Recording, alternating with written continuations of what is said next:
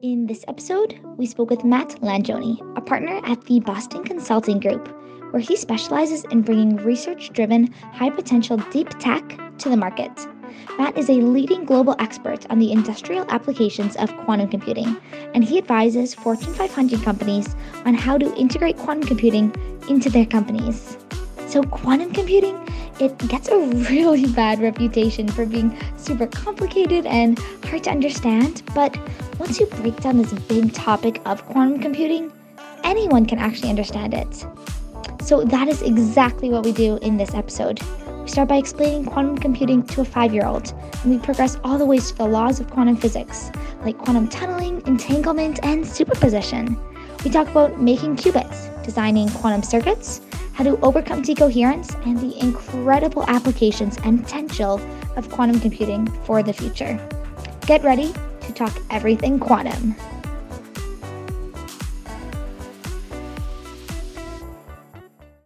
Thank you so much, Matt, for being here. We are so excited to talk to you today.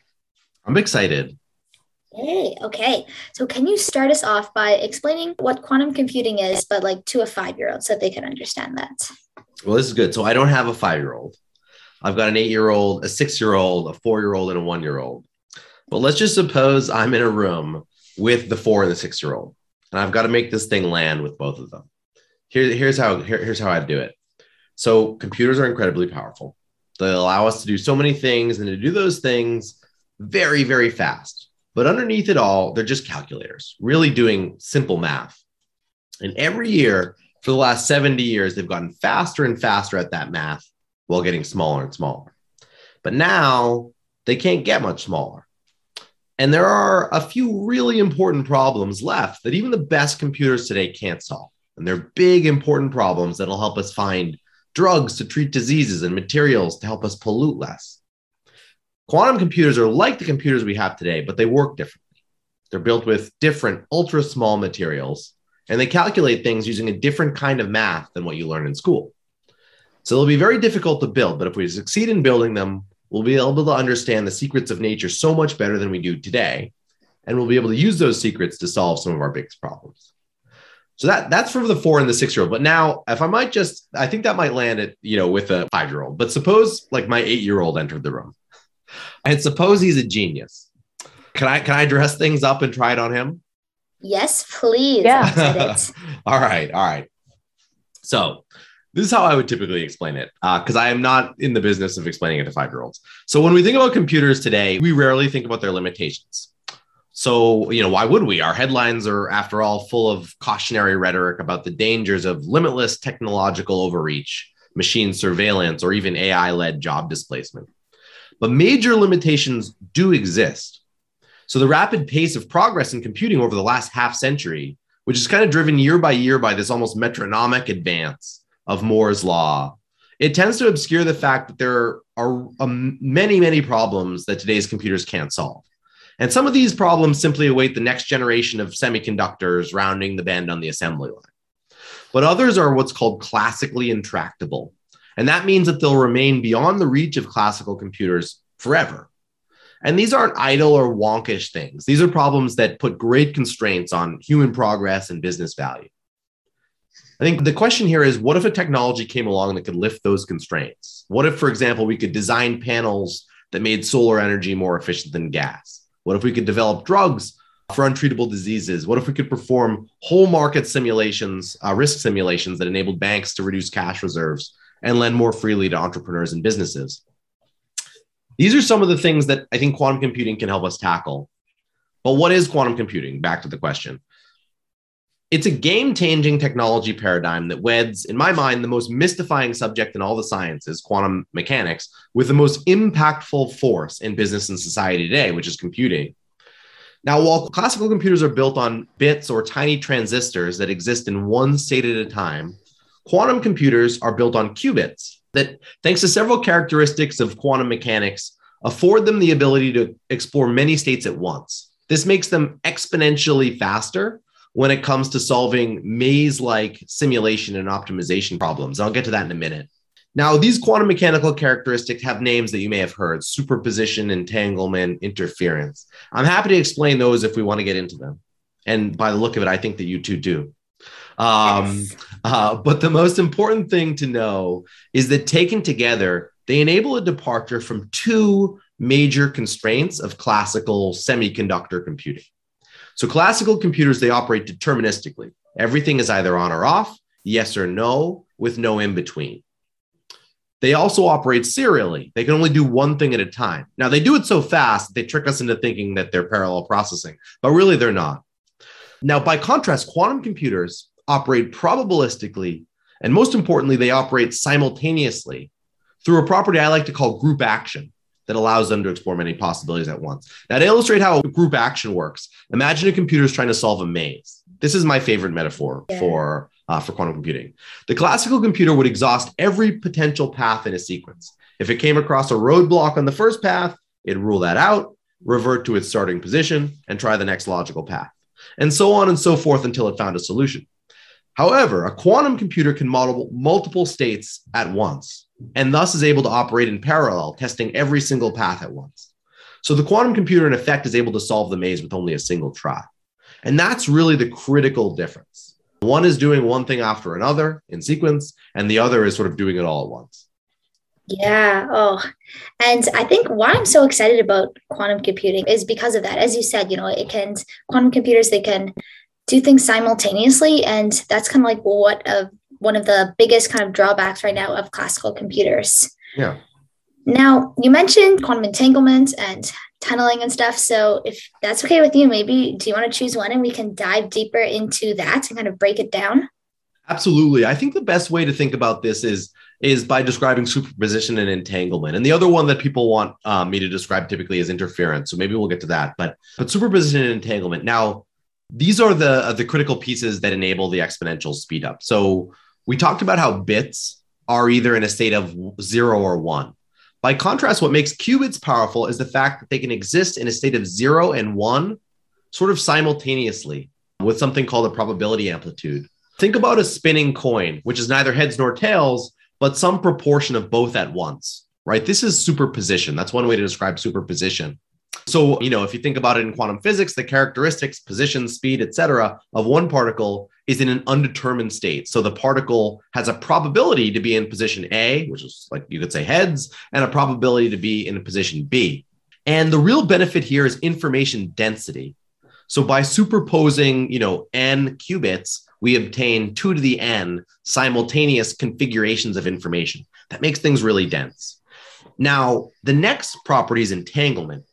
And entanglement describes the inherently parallel nature of quantum materials. So, and there, there's just some sort of amazing things here, but basically, entanglement enables quantum objects to be in a similar quantum state without being strictly identical. For instance, in their spatial localization. So, this means that, strange as it may seem, a particle may have an instantaneous effect on another particle, even if they're you know many kilometers away from each other. And by the way, one challenge in quantum computing is that you know particles in space are actually interfering with quantum computers yeah. on earth um, by the way. So there's like downsides of entanglement. But the consequence of entanglement is that a measurement made on one qubit will have an immediate effect on another entangled qubit. And the benefit here is that group action. So while conventional computers have bits that are independent from each other entanglement allows qubits to join forces that really exponentiates their information density now, the key there is like qubits, right? Like everything that does the classical bits can't do that. And qubits is kind of, yeah, like that's the changing factor. So I think a lot of people, including myself, it's like, okay, well, like how do you make actual qubits that can have these properties like entanglement and superposition? Like how do you make a qubit to have these different kind of like properties? And what are qubits made out of? yeah, well, this is a really good question. So, what are qubits made out of is like one of the big unsolved uh, problems of the field, which is really surprising because imagine any other industry in which you were saying, look, I've got this thing that's almost ready yet, but I don't know what to make it out of. um, And so that's more or less the state of quantum computing. Now, you know, in fairness, there are a lot of really important competing, what we call substrates, which is basically what is the physical implementation of the qubit.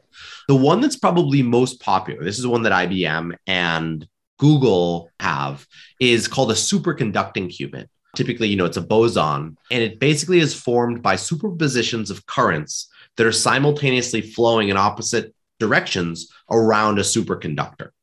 That's kind of like one implementation of, you know, of quantum computing. The other one um, is called trapped ions. And this is one in which, of course, instead of a boson, you're using an ion and a fermion, say, and qubits are housed here in arrays of ions that are trapped in electric fields while their quantum states are controlled by lasers. That's like another way to affect these quantum properties in a trapped ion implementation.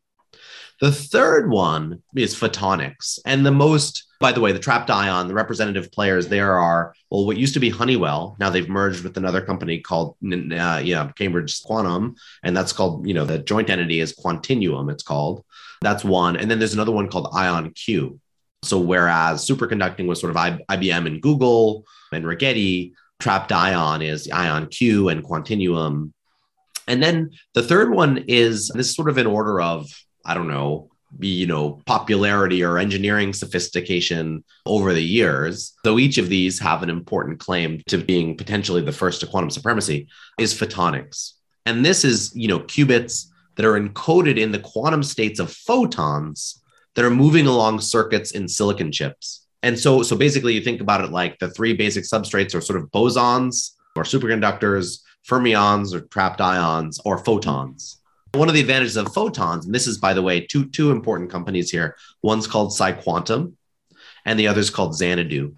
And um, yeah and you, you may have heard of these. And, and these are an interesting thing here is that you can actually, because they're moving along circuits and silicon chips, you can leverage all of the research that's happened over the last 60, 70 years in silicon in order to scale these, right? So, you know, if you think about that magic number of qubits being about a million qubits, photonics is one way. And, you know, certainly the claim of, folks like PsiQuantum is that they can get there first because they can leverage the trillion dollars and 70 years of R&D that's already gone into silicon.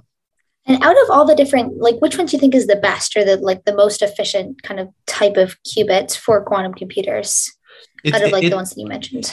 It is it is a complicated question. My sense is if anyone knew the answer to that, a lot of funding would fall out of the other ones, right? And so um, all of these that I've mentioned, and there are more. There are quantum dots and cold atoms. There are even a company called EeroQ that has an entirely different substrate. So there are a number of different substrates, at least five or six that are quite popular. It's very hard to say with any certainty, and certain and some of them have properties you know they're best on the one dimension and the worst on the other dimension etc when i think about these i think about effectively i guess the short answer to your question is that superconducting qubits are probably the most advanced from an engineering perspective.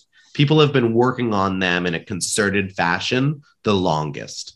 And there were major research institutes, most notably Yale, really on, early on that kind of developed you know, an important group of scientists who've now gone out into industry and have, you know, developed some really important, you know, engineering around how to connect these things, how to tune them. And a lot of important kind of like normal science has gone on in superconducting. Now, you know, the pure potential, like theoretical scientific potential of things like ions and photons maybe equal or even better, uh, right, than than superconducting. But superconducting, I think, has the advantage of like a strong scientific community that's had an opportunity to mature a little bit more around these. Got it. And I know that there's different kinds of quantum computing, you know, like analog quantum, if I'm saying that right. Can you kind of explain those types of quantum computing a little bit? Yeah. I mean, really, there are kind of two basic types of quantum computers. There's sort of the analog approach, and then there's the logical or gate based approach. Now, the analog approach is effectively best represented by D wave. It's also called annealing, often Ciara. And then the other, the, the sort of logic or gate based, are called universal quantum computers. The annealing ones are not universal because they're based on a bit of a different principle and they can't run all of the quantum algorithms. For example, the you know Shor's algorithm, which is critical in breaking quantum cryptography. Instead, they run a kind of narrow set of optimization problems, and they test basically simultaneously a large number of parameters and find the the minimum of the function. So basically, they do optimization. They also don't require uh, you know, and we can talk about this a little bit later, error correction in quite the same way as logic or gate based computers do, universal logical gate based is sort of one category, annealing and analog or another. And so they actually have the advantage of being sort of ready sooner in some ways, but also more limited in the scope of problems that they can tackle.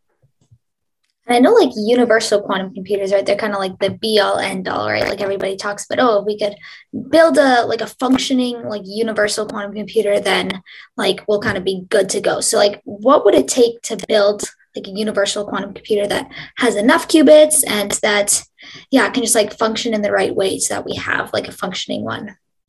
So, you know, while quantum computers benefit from the advantages of quantum properties, these same properties introduce some serious limitations. And the first and the most often discussed is that they're very fragile. Yeah, decoherence. So yeah, exactly. Their quantumness decoheres rapidly, which makes them kind of error out. Now, all computers error out. In classical computing, a combination of you know redundancy and fancy math called error correction makes it so that we don't even notice when it's happening on our laptops or our phones, right? But because quantum states they can't be cloned. There's something called the non cloning theorem, which actually, incidentally, makes quantum materials also particularly valuable in encryption, right? Um, because you can always tell if someone has sort of tapped the phone line, as it were, in quantum, because the whole thing would decohere the minute that someone does. So, because they can't be cloned, the error correction that we use for conventional computers, it just won't work on quantum computers. So, we'll need even fancier math for quantum error correction.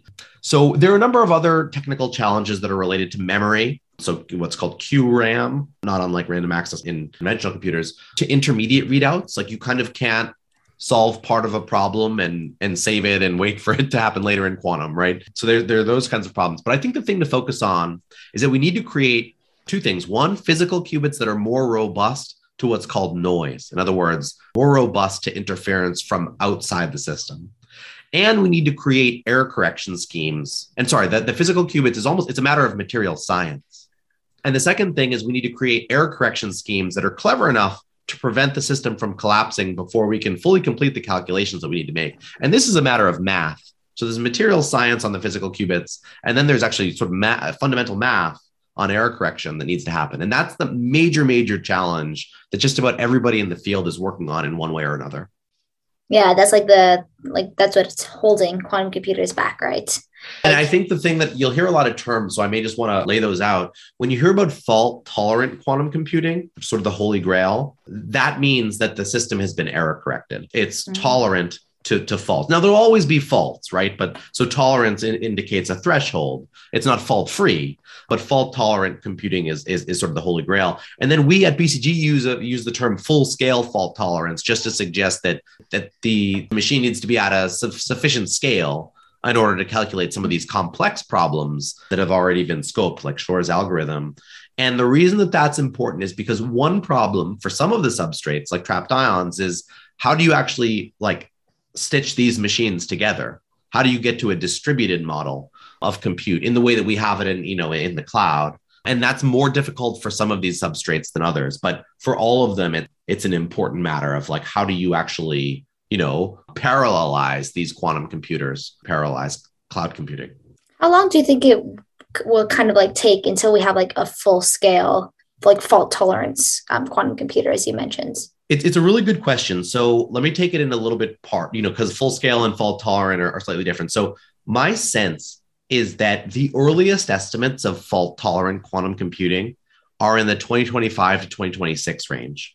Google says that it'll be around 2029 that they'll wow. have a fault tolerance. PsiQuantum thinks that it could happen as early as 2026. IBM is sort of in that range as well, though they've been less public about those claims. And so, uh, somewhere in the 2026 to 2030 range is probably a, a, guess that incorporates the kind of public statements of the major providers. Now, full scale is a little bit different. And I think full scale will follow, you know, in the 2030 and beyond sort of range. I think that that's a good guess for that because it'll require, I mean, qubits are hard to fabricate. It's like, you know, getting to uh to scale that, that that's one thing. Qubits are hard to fabricate. And then as I mentioned, machines are hard to pair together.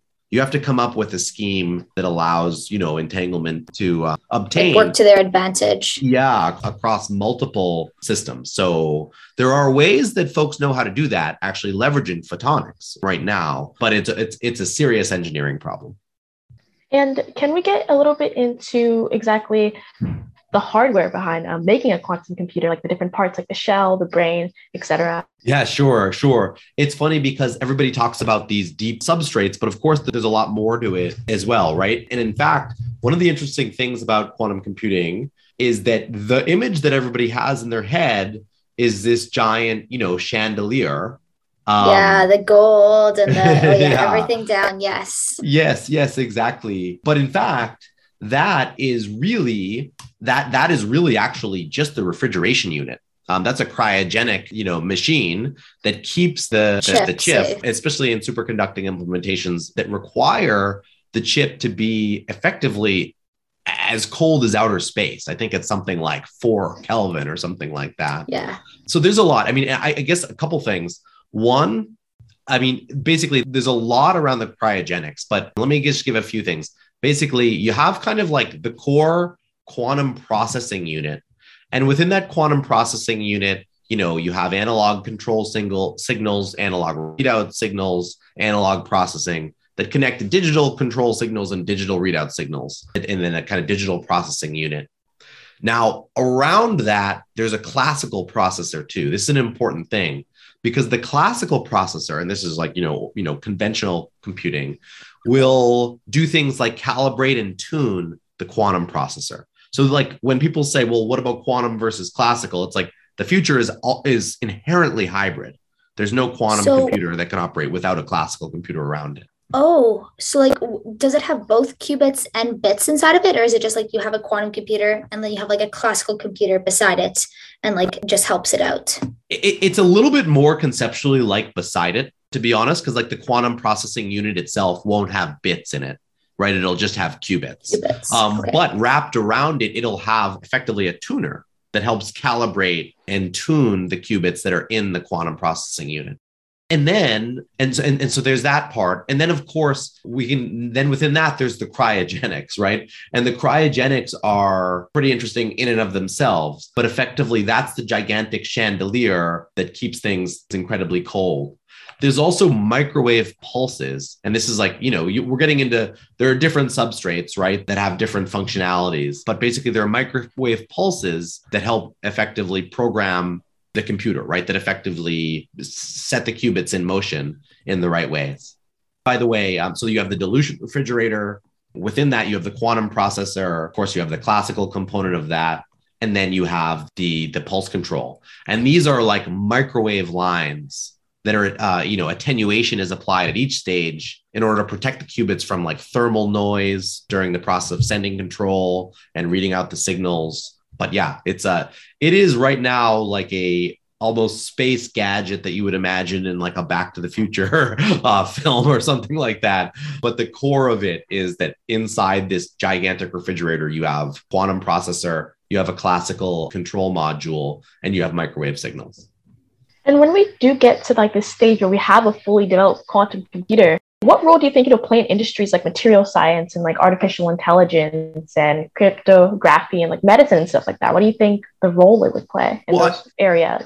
I'm glad you asked. I'm glad you asked because to be honest, that that actually is sort of where my area of expertise kind of starts right? I mean uh, i'm not i'm not actually i'm not a physicist. I'm i'm uh, you know interested in this stuff. But really my role is in actually sort of translating what the specific capabilities of the computer are to the to the real problems in the business and in you know in the, in the social world that quantum computers can kind of uniquely address. And it turns out i had talked around about these kind of maze like you know uh, problems that quantum computing lends itself to there's kind of an interesting notion about quantum computing that I would just want to mention. I had talked a little bit about how quantum computers will never replace classical computers, not just because classical computers exist to help quantum computers work, but also because classical computers will always be better than quantum computers at yeah. simple things and more efficient. I mean, like your iPhone will always have a need for classical computing, and I think will always be powered by that. There's really like one thing that quantum computers do better than classical computers And that thing is sparse matrix math, computates sparse matrices, large sparse matrices. It just so happens that sparse matrix math is extremely important for a number of really deep industrial problems like simulation, like optimization, like machine learning, and cryptography. And then once you look at those four things, it's like, okay, well, there's a lot of use cases in industries that require simulation. Take simulation. You have like drug discovery, you have computational fluid dynamics for aerospace, you have catalyst design for you know uh, for chemistry. You have solar conversion for energy. All these sorts of things. And even even you know financial markets can be simulated. But what's interesting is that a derivative uh, all of this value and we think that there'll be you know a half a trillion to a trillion dollars in value created annually by quantum wow. computers all of it is a derivative of this one little function that classical computers don't do very well but let's let, let's make it real for a second. So if you think about a problem that's just like immeasurably valuable for business and society, and we let's just stick to climate. And one of the hallmark problems in climate science is fertilizer production. And the way it's produced today is through this thing called the Haber Bosch process, in which nitrogen and hydrogen are fused to make ammonia, which is the key ingredient. Now the process works, but only at an enormous cost for companies who spend, you know, 100 to 300 billion dollars a year on fertilizer synthesis and for the environment. So fertilizer synthesis alone accounts for 3 to 5% of the world's natural gas, 1% of the world's energy expenditure, which is enormous, right? So the question is, all right, well, why have scientists failed to develop a more efficient process? The reason is, and this is one of the wild things about quantum computing, the reason is that in order to do so, they, they, they have to simulate the molecular interactions of the key catalyst, which is nitrogenase, with fine grain accuracy. The problem is simulating nitrogenase would take 820,000 years on the most powerful wow. classical computer available today. With a full scale quantum computer, less than 24 hours.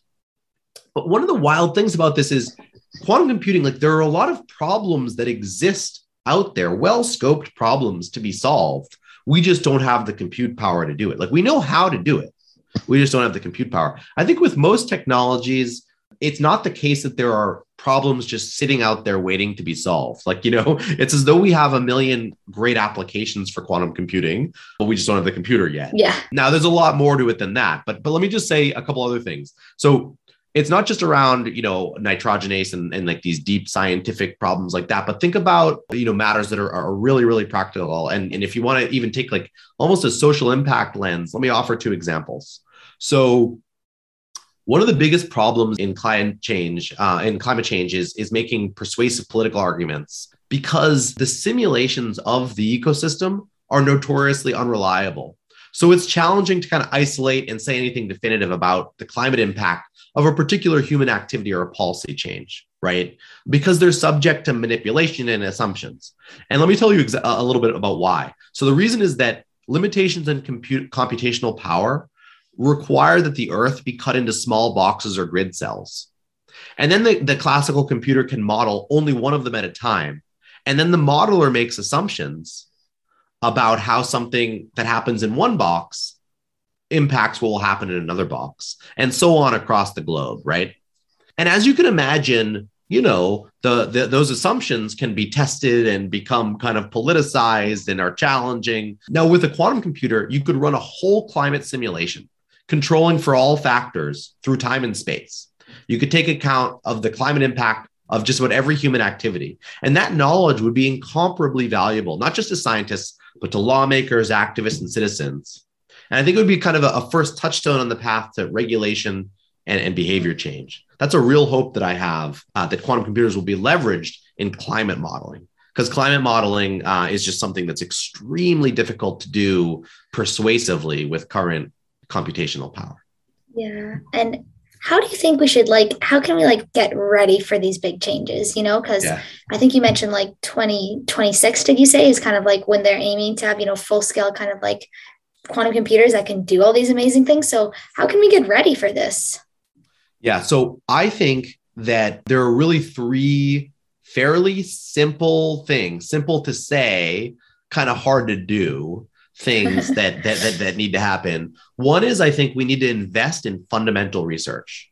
In November of 2018, the U.S. invested, you know, 1.4 billion for research into quantum technologies. And it's a good start, but it's really going to have to grow over time. And it looks like we're going in the right direction. A good chunk of money was earmarked by Biden in his infrastructure bill. Hopefully, more is on the way. But my suspicion is that, and this is just a, a model, I think that we need $33 billion overall globally to really propel quantum computing into the next into the next phase and I think we're, we're getting there, right? So I think you know China has 11 billion dollars invested. Germany's got you know 2.4, USA 2.2, France is right after that, in the UK.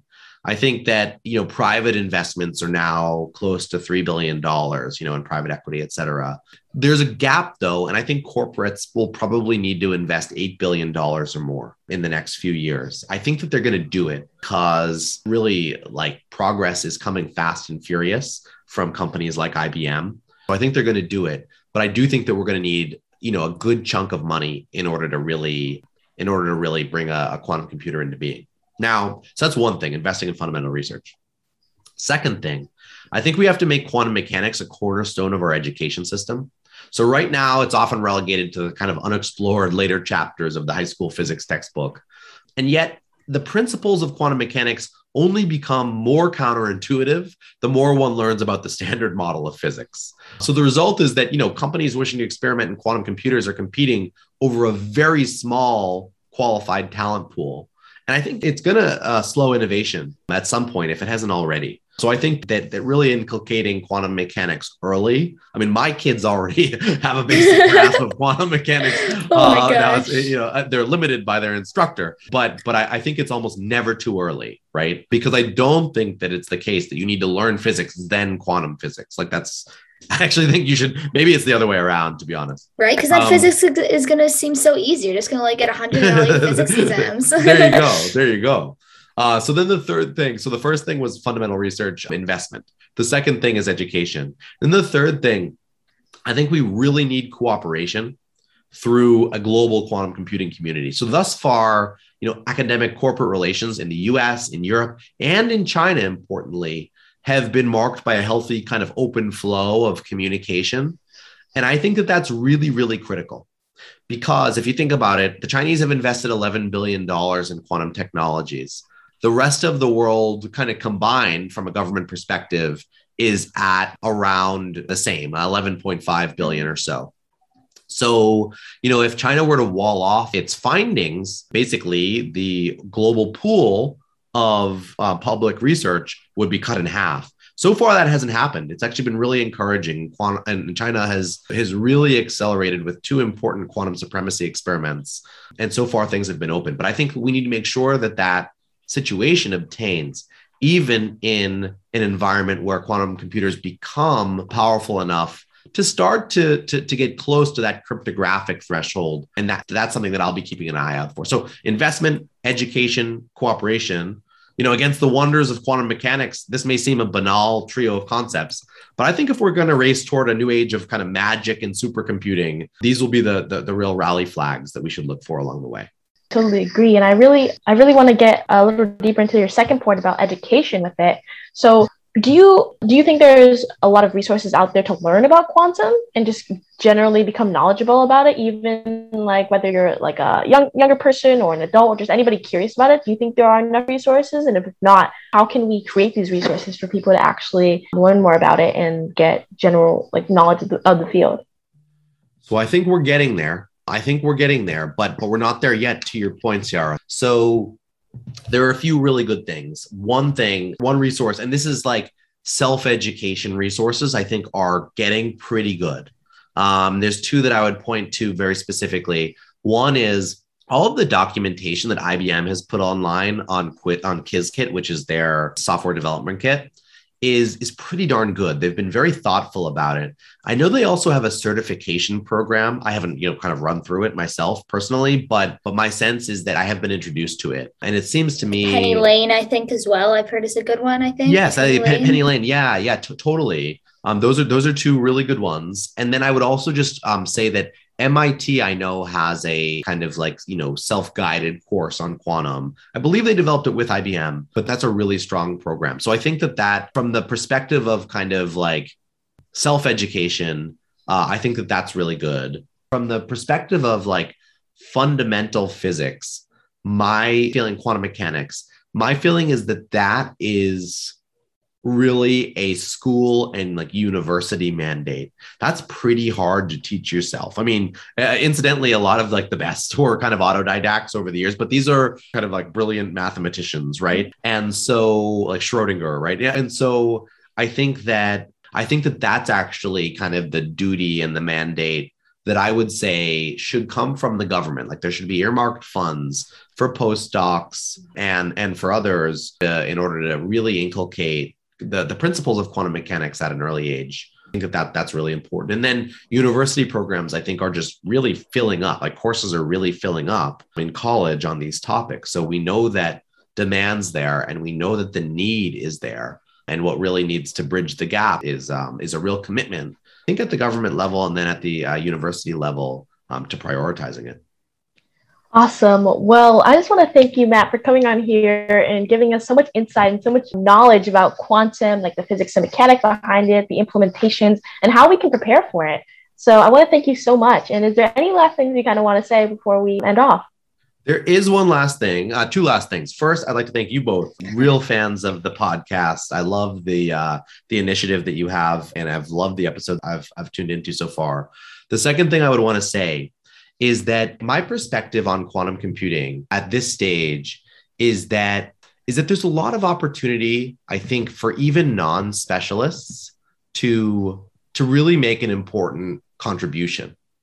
And the reason i think that is because it's such a nascent technology and, and yet it's growing so fast and it's so industrially important that i think right now the needs uh, outstrip the kind of like you know talent supply. So my point is don't think that just because you're you know 30 years old and you've uh, had you know a job as a computer pro- programmer for a while that you can't like make a shift and focus on quantum computing. You certainly can. To my point there are all these resources out there. And candidly you know if you're in business and you're not someone who's technical and you want to you know go into the business of quantum computing it's actually at such an early stage that i actually think that there's a real opportunity to make an important contribution to the field even in the absence of like a deep technical grounding in, in, in physics. And so uh, I would just say like, be undaunted. It's, if it's something that you're passionate about, it's certainly something that you can learn. Uh, I would just say, you know, I have an English PhD. um, I've studied a bit of neuroscience, but no formal training whatsoever. And it's certainly, you know, an important part of my career now. So, so I would just be, I would end on a word of encouragement for those who are who are really early in a stage of learning about the technology. Uh, Thank awesome. you so much. I think a lot of people, yeah, they think that they have to be, you know, physicists or, you know, know all about quantum mechanics just to do it. But it's it's very encouraging, you know, to think that, you know, anybody can, you know. So yes, yeah. Indeed. Indeed. Okay. Thank you, Matt. And thank you for coming on the podcast. Thank you both.